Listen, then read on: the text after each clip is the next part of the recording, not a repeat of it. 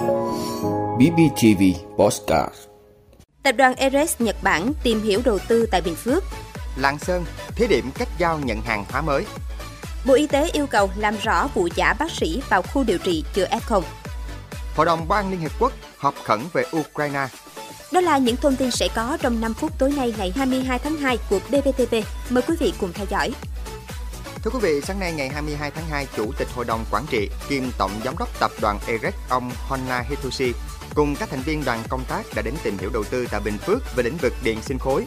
Thông tin đến đoàn công tác, Bí thư tỉnh ủy Nguyễn Mạnh Cường cho biết, hiện nay Bình Phước đang từ một tỉnh dự trữ phát triển sang tỉnh phát triển. Tỉnh có nhiều lợi thế về đất đai, diện tích rừng và cây công nghiệp khá lớn. Bình Phước có vị trí địa lý thuận lợi, nằm trong vùng động lực phía Nam với nhiều lợi thế về kết nối giao thông tạo liên kết vùng. Hiện tỉnh cũng đang có nhiều kế hoạch phát triển nguồn nhân lực để phục vụ cho nhu cầu công nghiệp hóa hiện đại hóa. Đặc biệt thời gian gần đây, Bình Phước đã có nhiều đột phá trong cải cách thủ tục hành chính.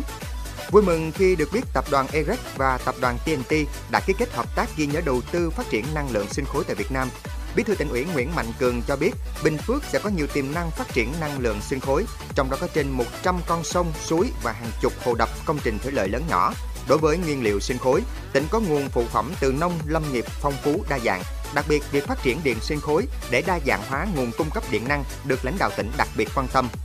Mong muốn dự án sớm được triển khai thực hiện, Bí thư tỉnh ủy Nguyễn Mạnh Cường khẳng định, lãnh đạo tỉnh sẽ tạo mọi điều kiện thuận lợi cùng các chính sách ưu đãi được chính phủ cho phép khi doanh nghiệp tìm hiểu đầu tư vào tỉnh.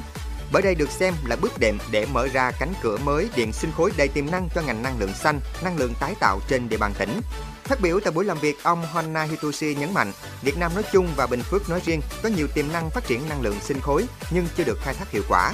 Ông Honna Hitoshi mong muốn với dự án điện sinh khối triển khai và đi vào hoạt động sẽ tạo ra nguồn năng lượng sạch, góp phần giảm tải khí thải CO2 gây ô nhiễm môi trường và mang lại nhiều lợi ích về kinh tế cho tỉnh. Tại buổi làm việc, các bên đã ký biên bản ghi nhớ để tìm hiểu triển khai hợp tác đầu tư phát triển nguồn năng lượng sinh khối với công suất dự kiến từ 100 MW đến 150 MW trong thời gian tới. Quý vị, từ chiều nay 22 tháng 2, Lạng Sơn thí điểm phương thức giao nhận hàng hóa mới qua Trung Quốc có thể sẽ nâng hiệu suất thông quan tại cửa khẩu Tân Thanh lên 200 đến 300 xe mỗi ngày. Theo đó, lái xe chuyên trách Việt Nam sẽ điều khiển xe chở hàng qua km 0, tuyến đường chuyên dụng vận chuyển hàng hóa. Sau khi hoàn thành kiểm tra y tế, kiểm dịch và thủ tục của cơ quan biên phòng Trung Quốc, lái xe điều khiển phương tiện đến trung tâm quản lý giám sát hàng hóa bằng tường để thực hiện các container do nhân viên Trung Quốc thực hiện. Sau đó, tài xế chuyên trách Việt Nam lái xe trở về Việt Nam. Khi xác nhận trong khu vực không còn lái xe chuyên trách Việt Nam, lái xe chuyên trách Trung Quốc sẽ được đến nhận container hàng và thực hiện các bước tiếp theo. Sau khi giao nhận hàng hóa, lái xe chuyên trách Trung Quốc lái xe có container không hàng để nhận hàng nhập khẩu hoặc có hàng xuất khẩu của Trung Quốc đến bến bãi chỉ định. Lái xe chuyên trách Việt Nam lái xe đầu kéo đến nhận container không hàng hoặc có hàng để chở về Việt Nam. Với phương thức mới này, phía Trung Quốc cho biết sẽ nâng hiệu suất thông quan tại cửa khẩu Tân Thanh lên 200 đến 300 xe mỗi ngày.